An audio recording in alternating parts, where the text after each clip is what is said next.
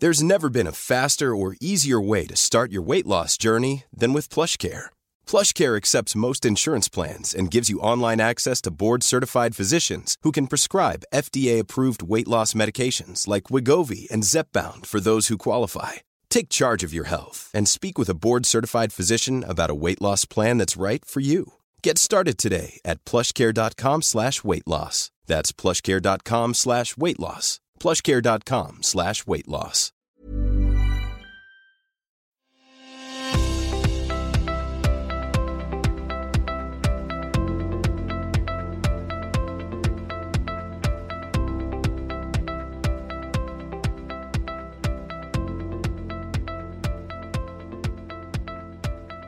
Hi, I'm Kelly Hayward, and this is the latest episode of Policy Forum Pod.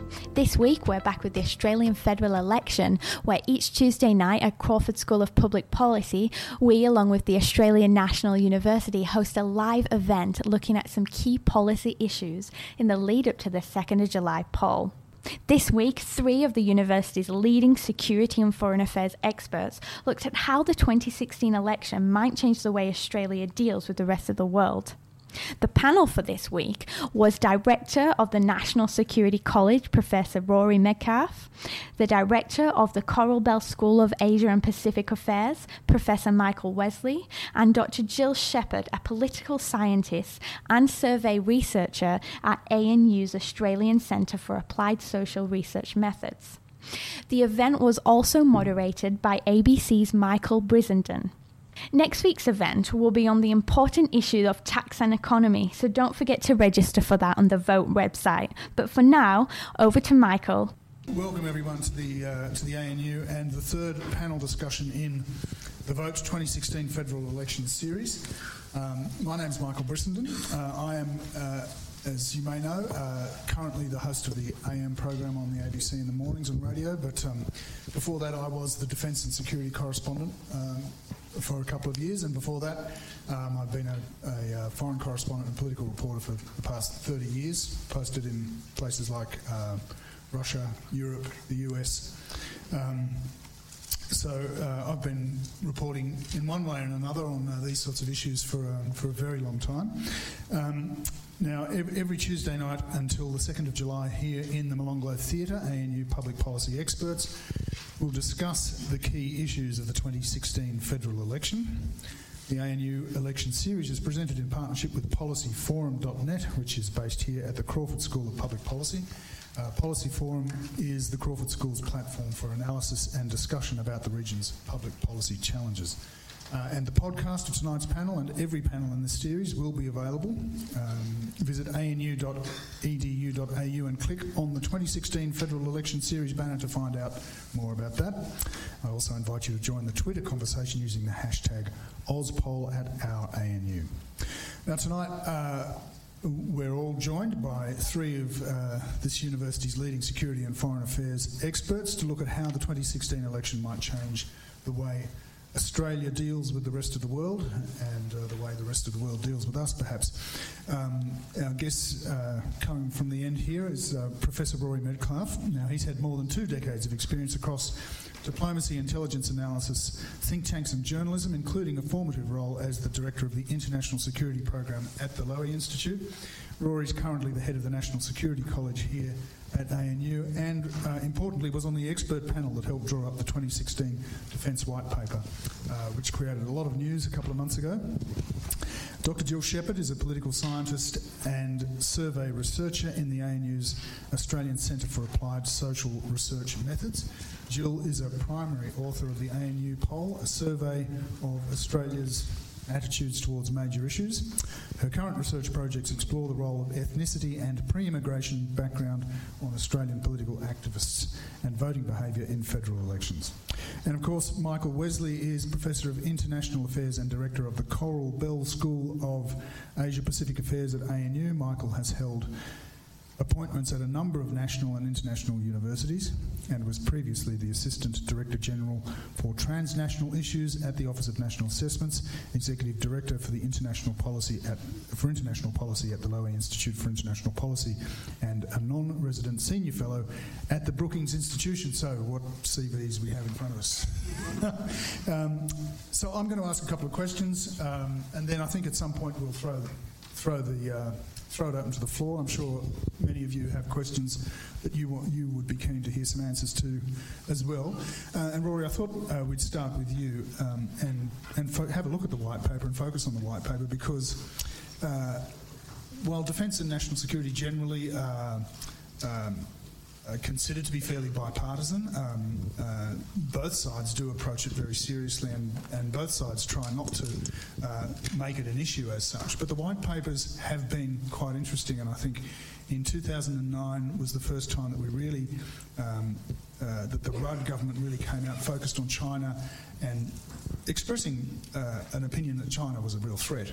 Uh, and that was drawn, uh, wound back a bit in 2013, and that has been developed again in 2016. I just wonder if you could talk a little bit about um, how uh, China, its place in the region, and how that's affected our defence thinking and our defence strategy. Sure. Look, thanks, Michael. And I think um, you know the, the, key question for me then is how do, how do we connect that uh, that evolution of thinking about defence and the power balance in China to, I guess, the interests of voters to uh, to, to, the election. So I guess the short uh, version is that uh, from I guess around the late 2000s, from around the beginning of the Kevin Rudd period, there was an increasing recognition of China not as a threat maybe, but as a, a source of risk to Australian security, of great uncertainty in the region. Uh, and that's really uh, only continued uh, since then, alongside the, the economic opportunity story.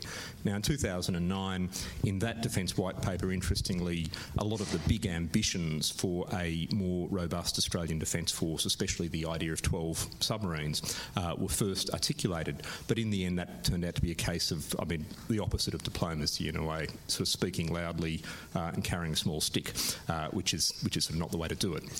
I like to think we've moved a bit further in the opposite direction since then, and I think the you know, whatever criticisms you, you, would make of the uh, the new white paper, uh, there's now a costed pathway to actually building and acquiring the capabilities Australia needs to be, I guess, a more credible security player in its, re- in, in its region, including 12 submarines. Paper, yeah, and 12, 2013 was essentially a no, no 2013 was a political papering over to sort of somehow deal with the fact that the government was cutting defence spending while the security environment was getting more troubling. So I'd like to think we've got a more balanced product now, and one that uh, I think Labor actually quietly has endorsed. Uh, so I'd say, obviously, the big point of difference in the political debate about defence policy is, uh, is obviously the Greens, uh, not Labor.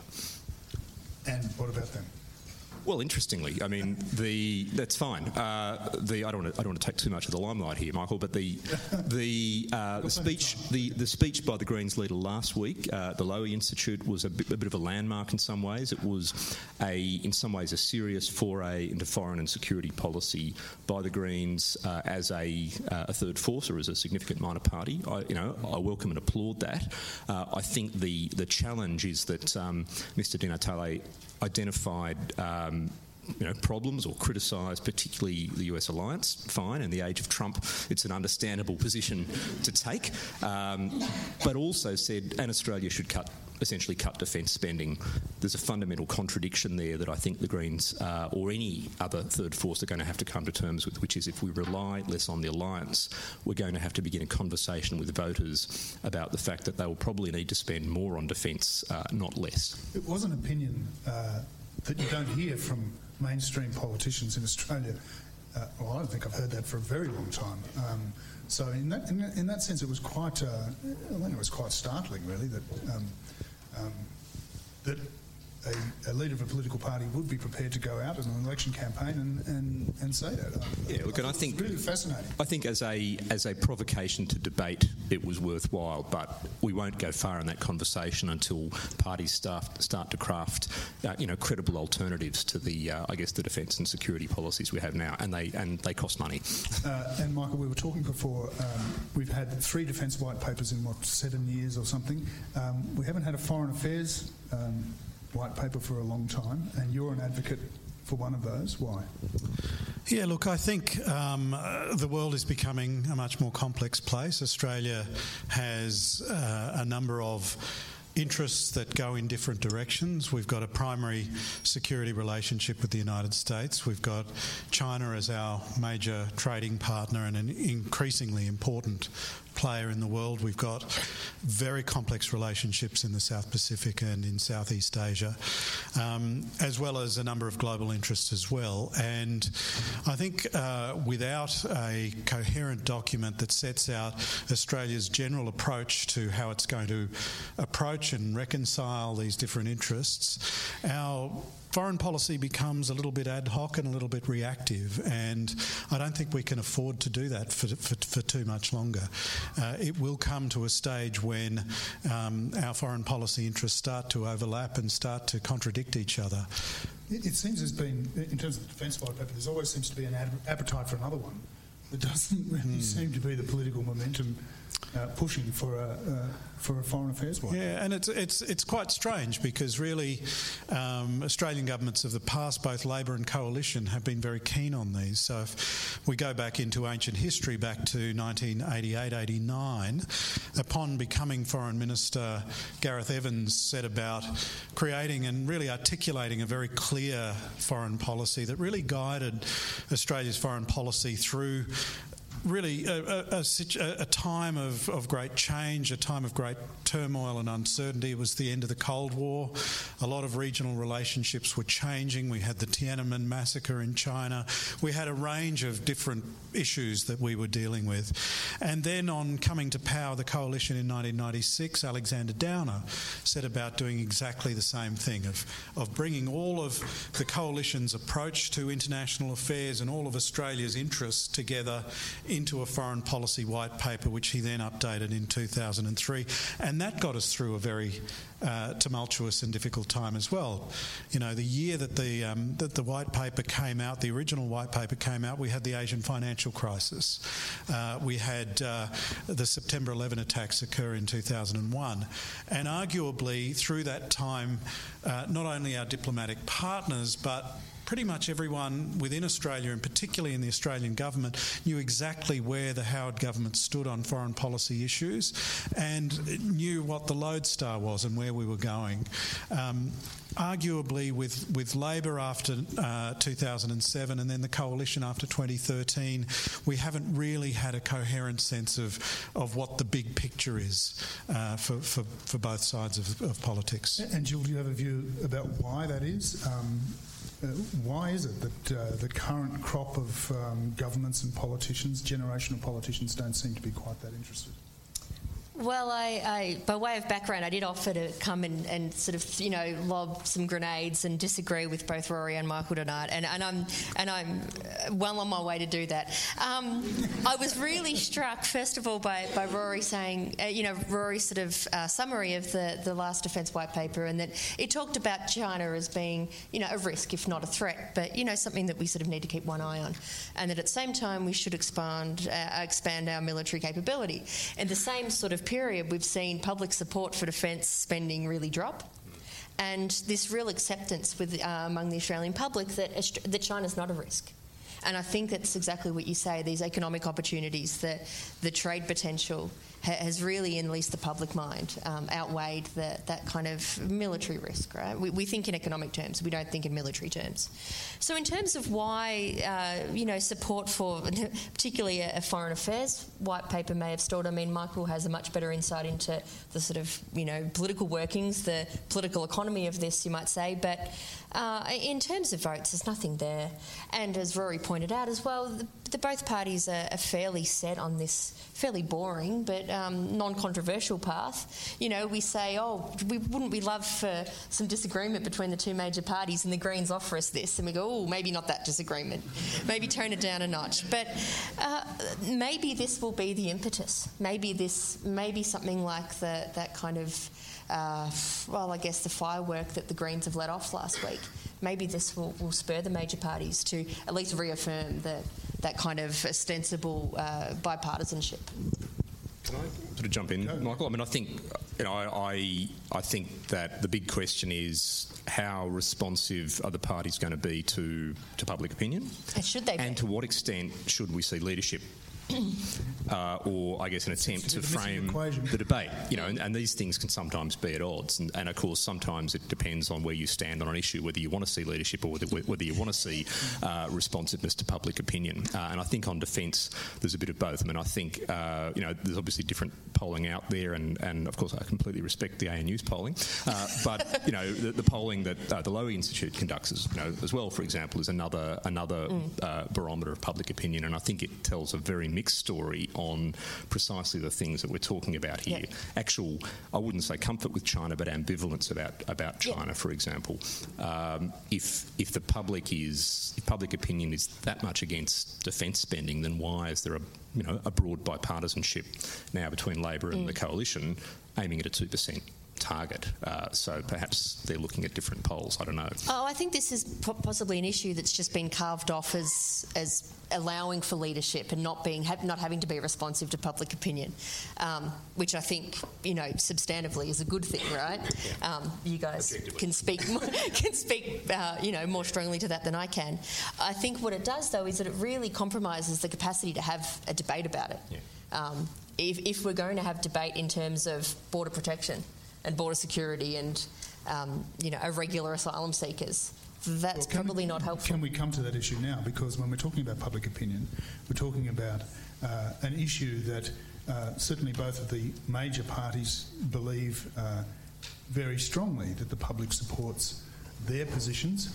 Um, it's a very contentious issue, obviously, with some sections of the uh, of the country, uh, but there does seem to be a, uh, a level of bipartisanship on on that issue. Um, uh, the Labor Party certainly seems um, concerned not to be seen to be uh, any different from the government, and the government is spending, certainly in the last couple of weeks, there's a lot of energy trying to uh, suggest that they are.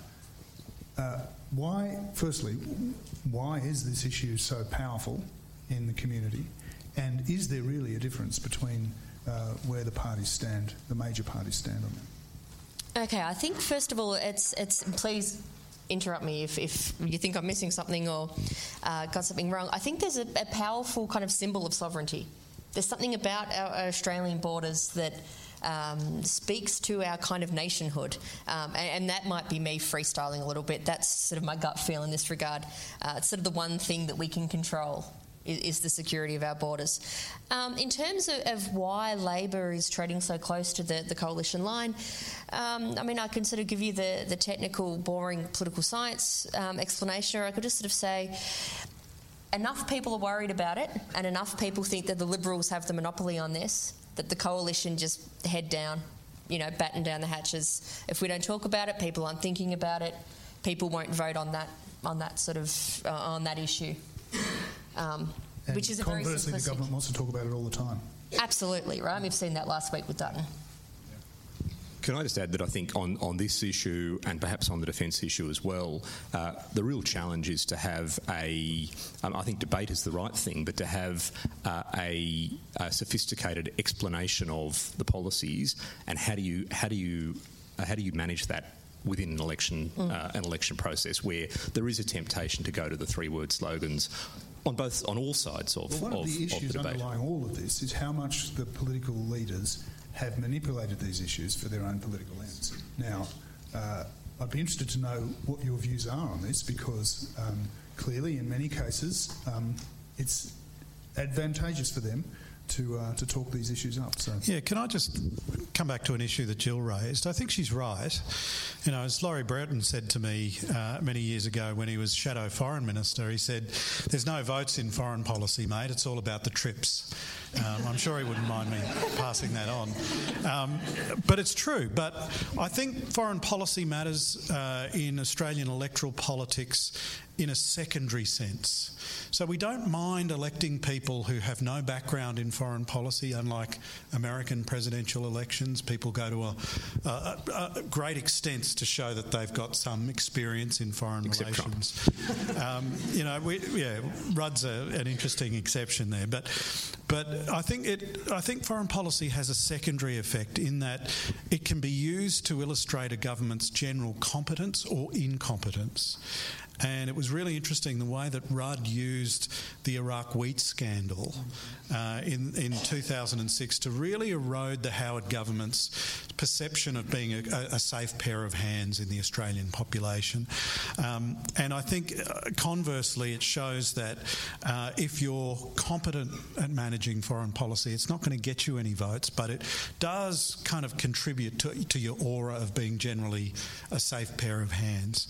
I think the interesting thing for me about asylum seekers and, and irregular arrivals is um, the fact that it is such a, um, a, a, a, push button issue in the electorate, and I think it it has been used uh, by parties to demonstrate their general safe handedness, if you like, uh, with the electorate. The really interesting thing for me is the willingness of both sides of politics in Australia to mortgage our foreign relations to this domestic political issue. With the, the tow back the boats poli- policy, the Tony Abbott opposition showed itself absolutely willing uh, to jeopardise our relationship with Indonesia, and it didn't resolve from that. I think uh, that pushed the debate, didn't it? That changed the debate. It did and, change and the debate. And it sort of changed the uh, the, the centre of the debate in a sense. Absolutely. And, still feeling that. And, and, and, I think what's being missed here is that, you know, so I'm not being partisan here, the Rudd government's uh, negotiation of the Asylum Seeker Centre on, on Manus Island, uh, and to a lesser extent uh, on Nauru, uh, really changed the balance of our relationships with the South Pacific. And I think it's put us in a really difficult situation with Papua New Guinea, which is really one of our most important relationships, and put us in a very unenviable situation in dealing with that. Just before we open up to questions, uh, can I just ask you uh, uh, on, on, the other national security issue on terrorism? Uh, do you think that issue has also been uh, manipulated? Is um, as some claim fear uh, a factor, a political factor?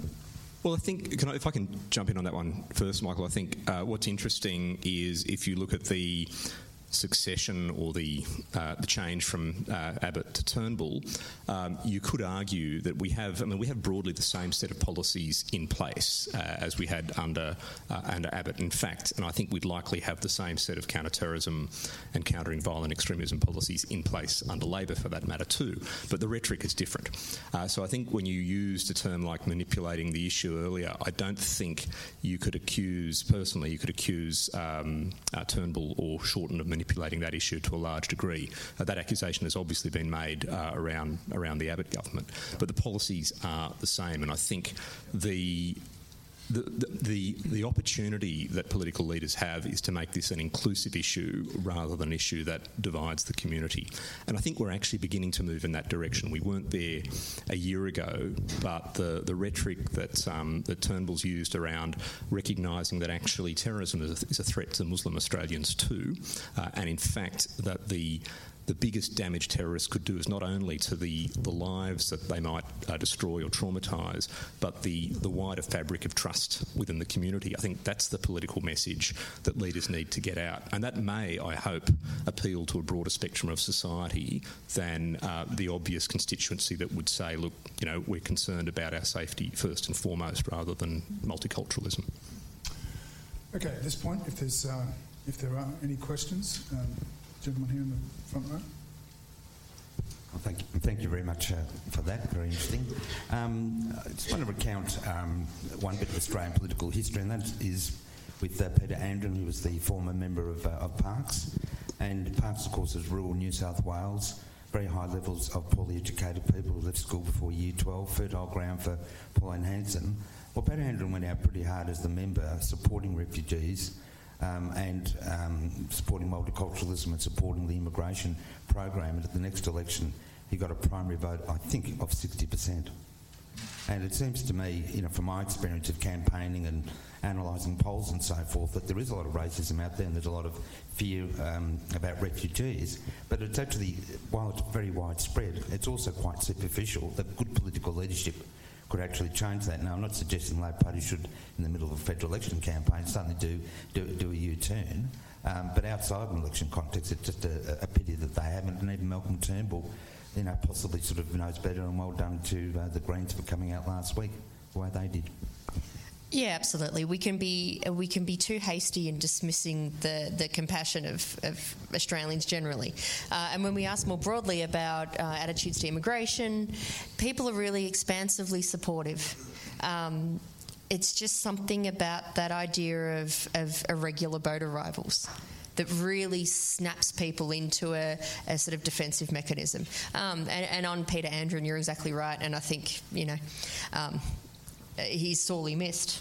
And if we could have more politicians with, with that kind of, uh, I think, capacity to explain you know, to explain sort of the moral basis for issues, well, sure, we'd, we'd all be happier people, right? And in fact, in some of the rural, uh, regional areas, um, the view on immigration and asylum seekers is particularly coloured by the fact that most of them, quite a lot of them, are moving there and mm. taking jobs that others really don't want to do, and um, are keeping some of those towns alive. Mm. Um, you know, there are a number of towns out way out west. Uh, that otherwise would be, you know, pretty much dead. So that may also explain partly, uh, uh, perhaps a different view about it uh, in those areas. Uh, anyway, anyone? Anyone? Gentleman up here. Firstly, thank you for coming and speaking to all last night. Appreciate your insights so far. Um, you've uh, referred to Trump uh, briefly, and I, I, guess I just want to uh, raise that we had Kim Beazley come and talk to ANU a little while ago, and he mentioned that uh, Hillary was probably going to be the next president. Uh, that's looking a little bit less likely now. Um, so, I guess generally, where do you see Australia's foreign policy shifting to, uh, given the current US election? And regardless of that, the broader um, framework of Australia being stuck between the hard place that is America and the rock that is China as the sometimes unenviable, unenviable middle power wants to take that? Go, Michael. Look, um, uh, the fact is, whoever's elected to the White House, you just deal with. Australian governments just deal with them. There's there's so much at stake in that relationship with the United States. Um, you know, we have had uh, time and again in Australia new new new governments elected uh, of a different ideological kind of stripe than uh, have been in the White House. You think uh, you think back to John Howard's election in '96 when Bill Clinton was in the White House. You think back to um, uh, uh, Kevin Rudd's election in 2007 when George Bush was in the White House. And, and generally, because the relationship has such momentum, uh, you know, so many strands to this relationship. And Rory's absolutely right. If we didn't have this relationship, then we wouldn't have the healthcare system, the education system, the welfare system we've got, because we'd be spending it all on weapons and, and military expenditure and intelligence. So there is a huge amount at stake for us. Um, I personally think that uh, a lot of the alarmism around Trump. Um, is a little bit overdone. Uh, I think back to 2000, uh, where everyone went shock horror. This idiot called George W. Bush is coming along, and Sure, he made a few mistakes, but uh, you know, uh, the fact is that that uh, when you're a country as big and uh, as prosperous and as powerful as the United States, and you have so many global interests, you know, you can say a lot of things as a presidential contender, but then when you get into the White House, you get hit by a very cold dose of reality. And I think a lot of the settings of American foreign policy reassert themselves. And someone like Trump needs professionals to come along and run US foreign policy. Where, where is he going to get those from? He's going to get them from the same place that a. Um, that a Ted Cruz would have got them or a Jeb Bush would have got them. So, yeah, I think I think. Don't you think it's interesting that he's actually, unlike George W. Bush and unlike a lot of other uh, presidential aspiration, uh, presidential uh, hopefuls, he has actually used foreign policy in the primary to actually uh, energise his own voting base sure. Uh, to, in a way that I don't think we've seen. well, certainly I don't think we've seen ever in my lifetime. Mm. Um, and, and that I think is the thing that's really concerning people is because he's actually pinpointed this sort of you know, uh, very different position for the United States in a lot of key foreign policy areas. Sure. Um, but I, I, guess I'd go back to uh, an analogy might be Bill Clinton's election in, in 92, where, you know, he spent a lot of time in the election campaign, again playing to his vote, uh, his base, on a very anti China or a very China sceptical policy. And he got in and he found that trying to enact those policies caused a great deal of turbulence. And by about 90 94, he'd come around to a much more balanced, much more mainstream China policy. So one can only hope that, that the Donald would do the same thing. I think you have a bit more faith in him than perhaps a lot of other people do. Anyone else? Uh, no, no, you go, Rory. I mean, I I'm a little bit uh, more nervous, I have to say. Uh, I'm delighted that uh, that you're calm, Michael. I I, I respect that, but um, you know, I, we, we, do have to countenance the possibility that the, you know the, the real possibility that a, he'll win, and B, he's not just another uh, very conservative American president. He's, he's something else. A lot of the, uh, you know, the, the enormous, uh, I guess, stable of talent in the American foreign and security policy community on the Republican side have signed a never Trump petition, essentially. We will not serve a Trump administration. Now, one by one, some of those individuals are beginning to sort of, you know, pivot a little bit, or at least have been reached out to by the Trump uh, camp. But, but yeah, a lot will not will, will, still not make that jump. I mean, people like Max Boot, who was a you know a uh, you know a, the neocons neocon uh, in in many ways, uh, has, has taken a, uh, a moral stand against Trump. So that gives you a sense of the you know of, of, of the the way the debate has shifted. Now, how do we respond? I'm Sandra, and I'm just the professional your small business was looking for. But you didn't hire me because you didn't use LinkedIn jobs. LinkedIn has professionals you can't find anywhere else, including those who aren't actively looking for a new job but might be open to the perfect role, like me. In a given month, over 70% of LinkedIn users don't visit other leading job sites. So if you're not looking on LinkedIn, you'll miss out on great candidates like Sandra. Start hiring professionals like a professional. Post your free job on linkedin.com slash spoken today. I think uh, I agree that uh, Australia deals with the ally that it has, and I think in some ways some of the things that Trump is insisting of allies Australia's doing already. We are an ally that tends to pull our weight, that tends to contribute a lot more than many others. So in that sense, we've already gone part of the way, part of the way there.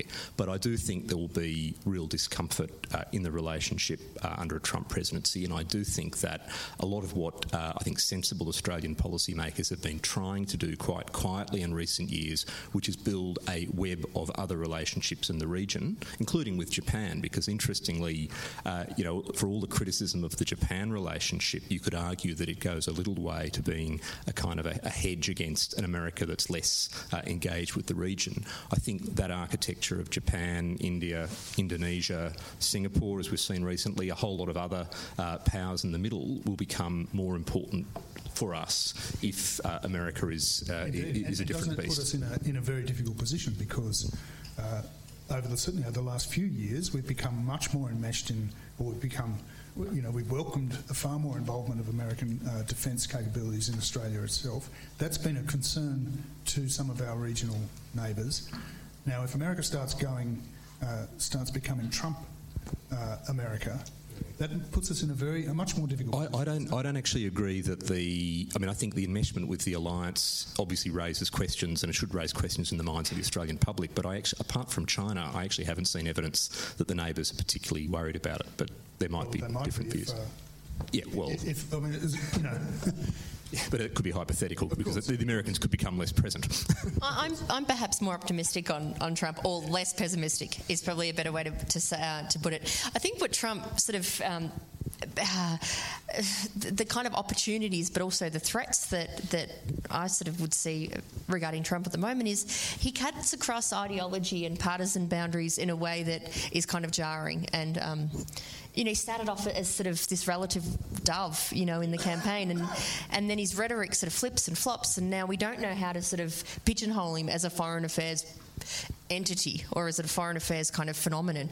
Um, and so there's a huge amount of unknown, right? And unknown is terrifying. It's classic autocratic behaviour. oh, that's good. We can all sleep tonight.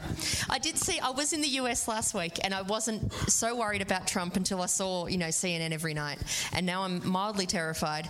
Um, but I also saw some really fascinating research while I was there that a lot of his supporters are incredibly moderate.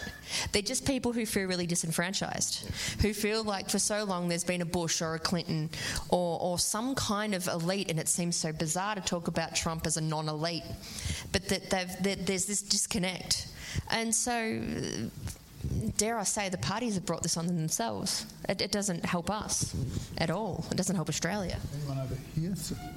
Yep.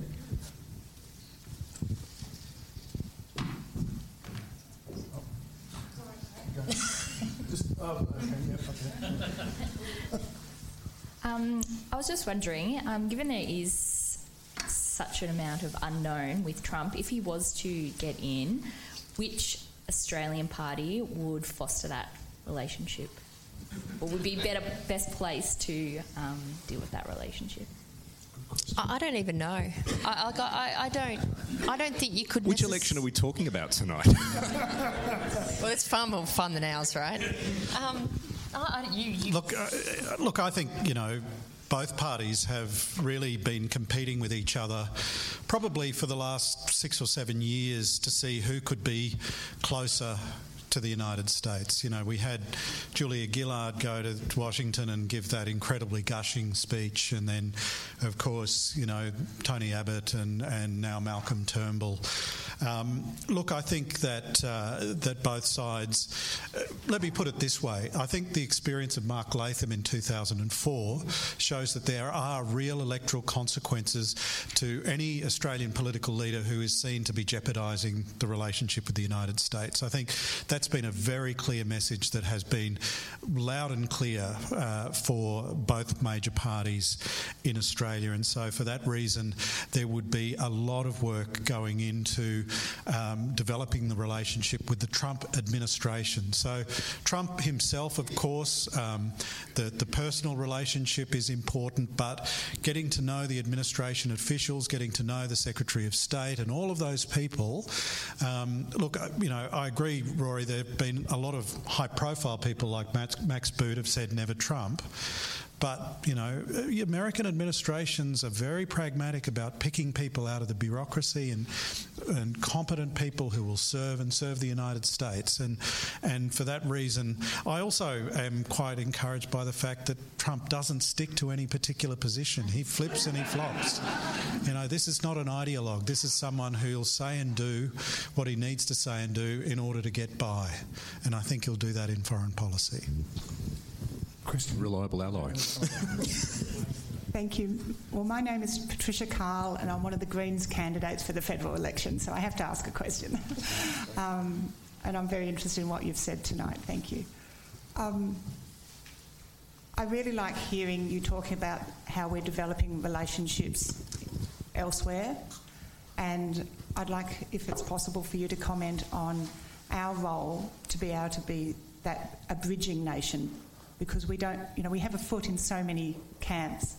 Um, are you able to comment on that? Thank you. A middle power. Okay, look, I mean, I, I think that's an enormous opportunity Australia has, and I think not only our location, our geography, the fact that we do have a good web of regional relationships, although far too far too few embassies internationally, if anyone from uh, from that site, from that portfolio is listening. Uh, you know, DFAT is still hopelessly underfunded, uh, tick. But having said that, having said that, um, I guess what I would argue is that um, I differ with this view that it's all about the US and China, that we're somehow, you know, in between the US and China. We're in a multipolar region now. You know, there are other countries that matter, whose, uh, you know, countries whose interests and self-respect and uh, and so on is just as important actually to them as China's is to it. So I guess I'd like to see Australia as a bridge in a more multipolar regional context in the Indo Pacific and, and globally. Now, the big question is how does the how do the relationships we have, the big bi, uh, the bilateral relationships we have, how do they affect our ability to be that that bridge? And I guess uh, you know, take Trump out of the conversation for a moment, but um, I think generally the alliance with the United States has not been an impediment to Australia being a good partner with other countries in the region, and I think you'd have to ask them what they think of the alliance. But I think generally uh, it, it's a bit of a myth um, that you know some would say we either choose between the alliance or good regional partnerships. Uh, so I think I think there's huge opportunity there, and I, I think the principle of that for any party is the is the right principle, and it's a it's an influence multiplier that Australia can have. Uh, uh, good evening. It's great to listen to such an eminent panel as compared to Christopher Pyne and Albanese on Q&A talking defence last night. Um, just bringing it back, you talked about the Foreign Affairs white paper. I know in 2013 we released a national security strategy. Now, given the Indians released non-alignment 2.0, what's the thought of actually whoever is elected releasing something like that as opposed to these individual white papers? We can all jump in on white papers. I, will just say briefly. I mean, I, I you know, I, I, want to find things to disagree with my colleague Michael on, but the Foreign Affairs white paper isn't one of them. I think we're well overdue for a Foreign Affairs white paper. It's been 13 years, and the world has changed a lot since then. The document you refer to is more of a, a non-government document that almost is something that the government can deny was its white paper, but which nonetheless provides a blueprint. Uh, you know, uh, I guess the consensus of experts about the direction the country should take. That's a nice full fallback if you can't do the real thing, but I think Australia can do the real thing. I'll be provocative and say, "Oh God, another white paper." Look, and I appreciate that. Done. I appreciate that cynicism. and is there a, just on foreign policy? I mean, apart from um, uh, the, I guess, the winding back of the foreign aid budget um, in the last couple of budgets, is there a substantive difference in the way both sides approach this? I mean, I don't sense there is, but I'd be interested to know if you, if you think there is. No, what's what's interesting to me is so far, and we know that there's four weeks to go, Michael, and that there'll six, be a, six. six weeks to Five go. And Five and a half. Do we do we have a, a, a better bid on that? Um, uh, so a lot of the stuff hasn't come out yet. But what's remarkable is is just how little foreign policy has played in the election campaign so far. Um, I mean, I applaud Labor's um, uh, pledge to put back what the what was it a six percent cut that the coalition had announced in the budget, but that's not really a foreign policy. It's not really even a, an aid policy. It's uh, it's just you know we'll put back what they what they cut out, um, and I, I, really do think it, it speaks to a kind of a lack of vision on both sides, a, a, a lack of a willingness to think in big picture terms about what you know the foreign policy uh, would look like. You know, uh, it used to be the case that uh, particularly whoever was the opposition, would come out with a fully blown, you know, uh, framework for what our foreign policy would be and what it would look like. And I wonder whether both sides of politics are a little bit intimidated by how complex and, and how difficult the outside world is. I think that's probably true. Um, but as you say, we do have five and a half weeks to go. You never know, something might, might change. There was a question um, uh, right on the far side over there. We'll do you, this one over here, and then we'll go with these two. Oh, it's up there. Sorry. Okay. There's one. I can, I can throw it if you can catch. Um, I just had a question about um, what an ideal Pacific policy might look like, sort of a subset of that question. Um, I feel like Australia's invested a lot in success in the Pacific, and, and we're actually at a point now where we're starting to see a bit of that. You know, Fiji's had a democratic election. Um, you know, the labour sending countries in the Polynesian areas are, are, really, you know, taking off. But there's been a lot of different approaches to the Pacific in the last sort of three governments, and I was just wondering what the panel's views on a sort of an ideal approach would be. So, the Pacific has become very complex in recent years. We've got, uh, you know, our um, one of the most successful things we've done in the Pacific, the RAMSI intervention into Solomon Islands, that's drawing down in the next year or so. Uh, yes, Fiji has become uh, democratic, uh, but Fiji is hostile towards Australia. We have uh, increasing numbers of external powers, particularly Asian powers, starting to uh, to make their mark in the Pacific and starting to complicate things. So Australia's Pacific, and not to mention the issues with PNG and potentially Nauru uh, in relation to the asylum seekers and the, det- the detention uh, facilities there. Um, this is a very difficult situation. It's, it's always uh, um, uh, tempting to say this is the most complex situation we've ever faced, but you know eh, the, the, the range of vectors in the Pacific is, is very, very difficult. I think a, a considered Australian policy needs to be one of deep and ongoing engagement with Pacific countries, realising that Australia is sometimes not their favourite interlocutor, interlocutor, but we are the essential partner for a lot of Pacific countries. When you know Fiji can be angry at us and Fiji can try and, and exclude us, but when a tsunami hits Fiji, who do they call to come and help out? So We've got to do that, but we've also got to realise that the Pacific is becoming much more complex, that the organisations of the Pacific, the regional organisations, some of which don't include us, are going to play a bigger and bigger role, and we need to develop partnerships with some of these other countries that are becoming more and more consequential. I think there are elements of all of that in our Pacific policy at the moment, and I understand that DFAT is developing up a comprehensive Pacific strategy, which I applaud. Um, and I think, you know, I, am optimistic about the Pacific and Australia's policy there. Yeah, look, I'm not optimistic. um, I think I think the uh, one of the things we forget, and it's partly, I mean, this is a Canberra audience tonight. I think everyone's here because they're interested in the issues. Um, but you have to bear in mind that I think a large part of the Australian public, the voting public, are not that interested in the Pacific.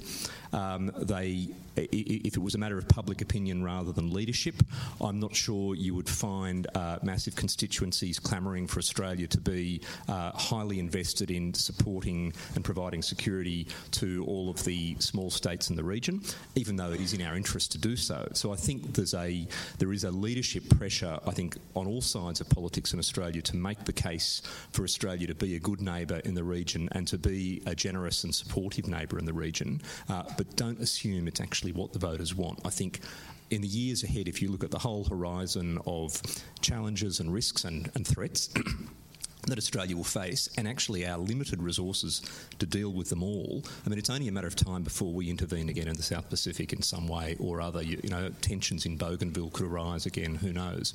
Um, is it what the Australian public is ready for? I'm not sure that our leaders uh, are preparing the ground for that. Uh, now, I would name um, one or two honourable exceptions. I think the current Foreign Minister is very personally interested, knowledgeable, and passionate about the region. Um, but you know, chances are that some future foreign minister might not be, and I think I mean I think uh, Tanya Plibersek is as well. So we're lucky. But in the long run, you know, someone like Kevin Rudd, for example, wasn't particularly interested in PNG. So we can't count on leadership. We need to somehow uh, bring the public into that uh, into that conversation. I mean, I would expand that that sort of cynical argument to to aid generally. Yeah. We sit here and, and we are a very Canberra audience, and we do fall into this trap, right? Where um, you know we bemoan cuts to the aid budget. But outside of, you know, 2600, that's playing really well, probably, I would assume. I would think about my parents in Melbourne, exactly. and it's, I think, even go further, and it's probably playing well. We're, we're going to spend money on our own people, and that's the really blunt reality I think of a lot of these things. That so we there are some of these issues that we need to just uh, I think sort of scythe off, and and they just need to be uh, leadership issues, we may say. Well, I think we can take that argument too far. I mean, look at the public generosity when things go wrong in the Pacific, and people being willing to to contribute and to and you know, I, I don't agree with you, Rory. I think that that if if an intervention comes up again in the South Pacific, I think RAMSI's a good example of most people not noticing, um, and uh, and governments being able to make very good you know, public cases for it when they need to. It depends on the scale. I agree. I mean, a short term. I, mean, I know RAMSI wasn't short term, but it was a. I mean, it was it was a walk in the park compared to what we might have to do in PNG, for example. Two billion dollars. Uh, you know, so, two billion dollars. Yeah, but I mean, I think you know, PNG, some sort of Australian intervention in the years ahead to provide major security and stability in PNG would be an enormous ask, uh, and I think the public uh, is is not ready for that. I think RAMSI, you know, RAMSI was a, a reasonable sort of mid level mid-level mid-level effort over a sustained period of time. But I, I think you know if you if, if you ask the public, would they be willing to stump up to, to, to do it again? I'm just not sure. You know, so. Um, gentleman here. Uh, where does the Trans-Pacific Trade Agreement fit into this landscape? TPP. Not, not, not neatly, I, I guess, is the really blunt answer. I don't, again, I don't think a lot of Australians know what the TPP is, to be honest. Um, I mean, I think I think most Amer- uh, most Australians would, if they thought about a trade agreement, they would think about the trade agreement with the United States, the Howard government negotiated. Um, uh, what the TPP means and, and what's in it for them. I, I, I, just don't think there's much public resonance. I don't think there's much about the free trade agreements with China, Japan, and Korea either, to, for that matter. Um, uh, to the extent that people think about it, they're probably opposed to it because they probably see, you know, cheap imports destroying Australian jobs. But again, I don't think it really resonates. I think that's an interesting kind of uh, hinge, though. That in the past, th- th- there's been a kind of, uh, I think, a public, at least, and this is just gut feel, but a public acceptance of, of bilateral trade agreements as being an unequivocally good thing. We're opening up trade with Thailand or opening up trade with uh, South America or, or, sort of whomever. But the TPP seems to have, I mean, well, it's hit a lot of roadblocks, obviously. Um, it's incredibly cumbersome in its detail. It's talking about a lot of things that I think people don't realise go into the guts of these. Uh, of these free trade agreements, or but you know, sort of preferential trade agreements, and so I think that they've hit a real, in terms of public opinion, hit a real uh, obstacle well, probably an immovable force. I mean, you know, doesn't have a lot of uh, political support in the United States either at the moment. So it's hard to really see where it's going to go. Mm. Personally, I can't see it. Well, Congress isn't going to support it.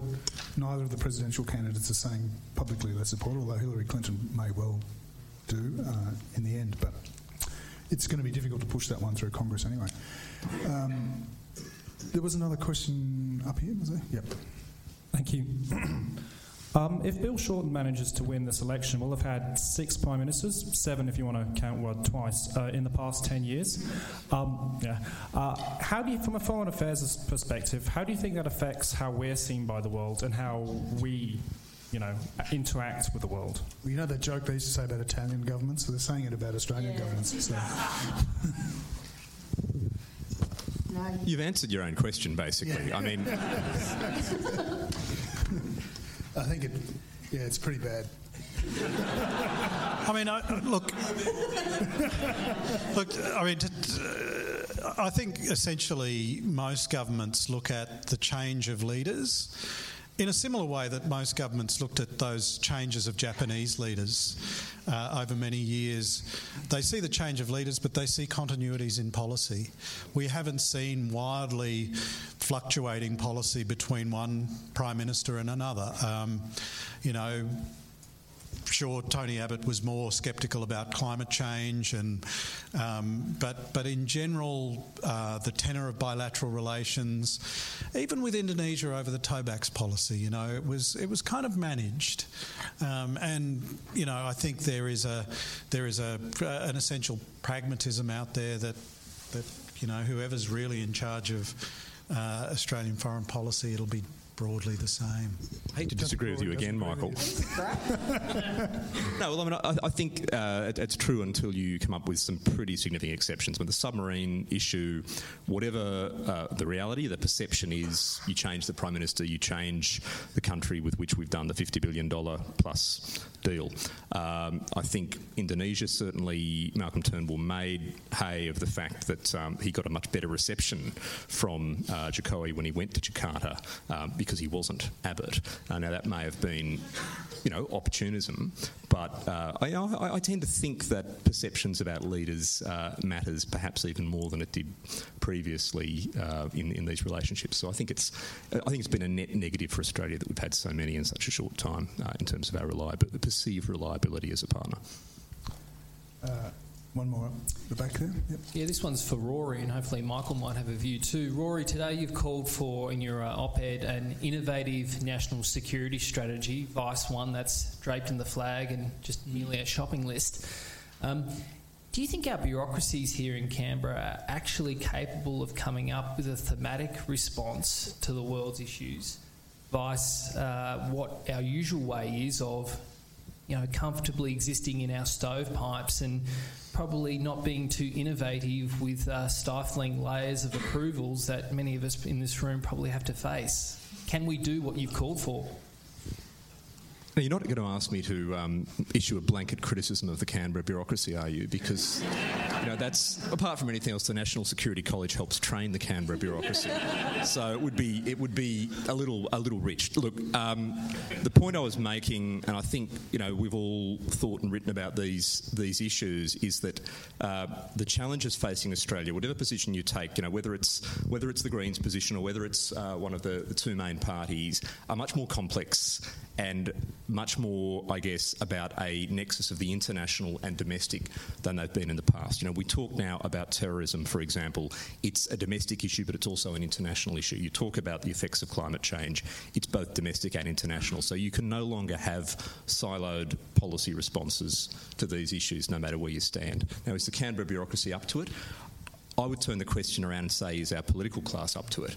Because in many ways, the bureaucracy is going to be responsive to our political class. The best thing the bureaucracy can do, uh, and this is partly because we're, we're prisoners of, uh, of the geography that Federation gave us, um, is to get out of Canberra a bit more and basically take soundings from the much more diverse multicultural Australia that we're, and, and indeed uh, much more private sector focused Australia that we've that we've become. Because if there's one risk in this from a bureaucratic point of view, it's that is it it's that consultation is still generally done as sort of lip service or window dressing or something after the fact of policy.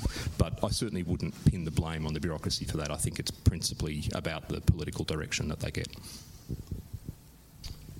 A lot of a lot of this comes down to that, though, right? So, I mean, this is sort of at the heart of, of everything, I guess, and, and, what I'm trying to sort of inject to this uh, discussion is how do we have these conversations?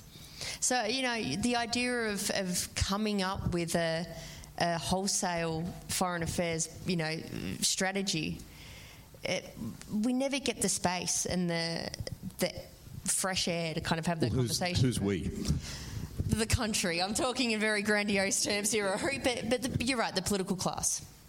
They should do something about it. They should. Probably the media should too. Well, I think we're, we're, we're in a university, right? which is probably the best place to start. If yeah, you're going to create the space, this is the place. I think we've got time for one more if there's um, someone who hasn't had a. Someone over there, is there? Okay. uh, you're in charge. You've got the microphone. Um, thank you very much for your insights this evening. There are, in fact, 39 days remaining of the election campaign, so um, long story that we shouldn't need to go into.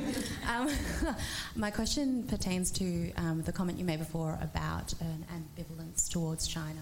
Um, amongst our electorate. If things continue to escalate in the South China Sea, and particularly following the ITLOS um, arbitration, do you think that ambivalence will be tenable? And if not, then how do you think our political classes will or should respond? People don't know what the South China Sea is, or, or what the or, or, what it is, or what is happening there, um, and that's sorry. and I think this, but this is sort of the interesting, well, what I hope was an interesting contrast I made before with, um, you know, that the complete disconnect between public opinion over the last 10 years and the kind of themes that arose from the last Defence White Paper.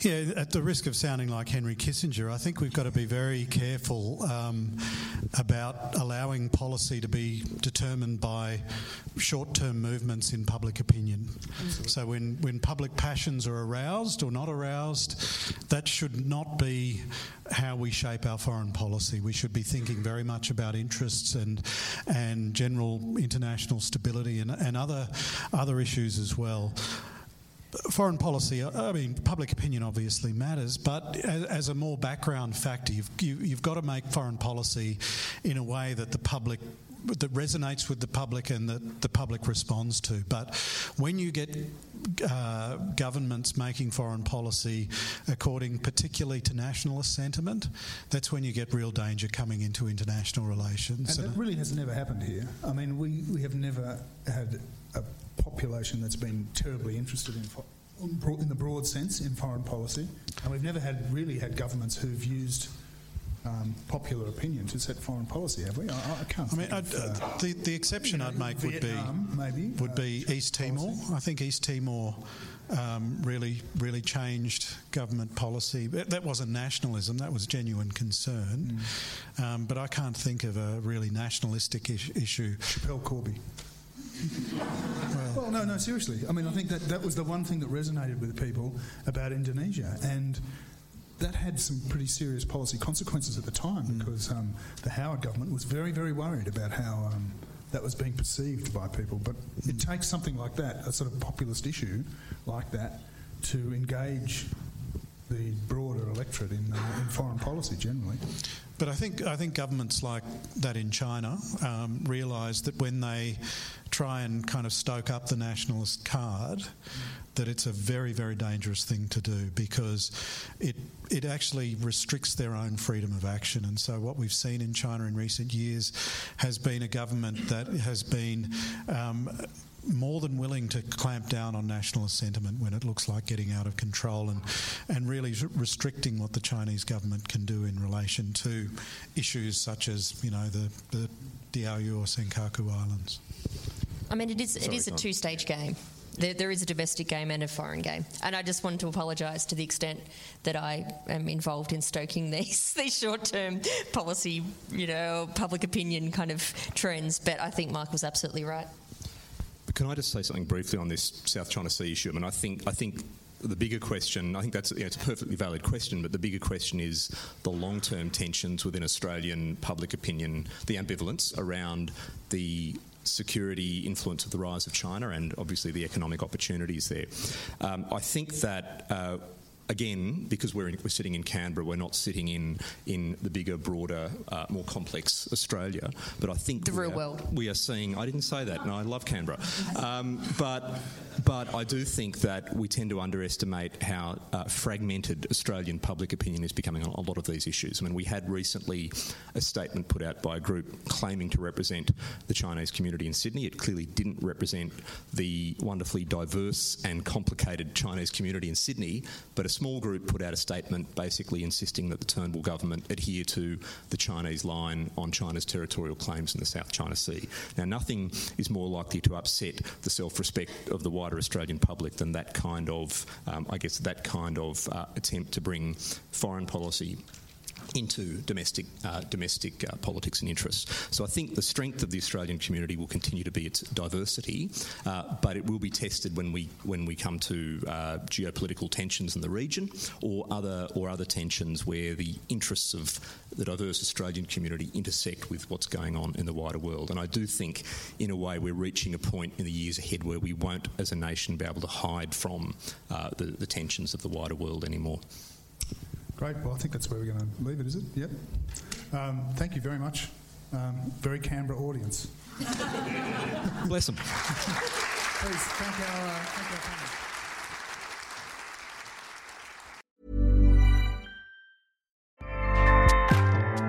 ACAST powers the world's best podcasts. Here's a show that we recommend. The Real Housewives is a guilty pleasure for most, but if you're looking to not feel guilty about that pleasure, tune in to Everything Iconic with me, Danny Pellegrino, where I break down all the messy moments and behind the scenes antics of Bravo's popular franchise. And on Everything Iconic, I also interview celebrity guests like Kelly Ripa, Keke Palmer, Drew Barrymore, Cameron Diaz, and more about their guilty pleasures, their past work, and so much more. So if you're pop culture obsessed and find yourself watching way too much reality TV like me, tune in to Everything Iconic with Danny Pellegrino wherever you listen to podcasts. ACAST helps creators launch, grow, and monetize their podcasts everywhere. ACAST.com.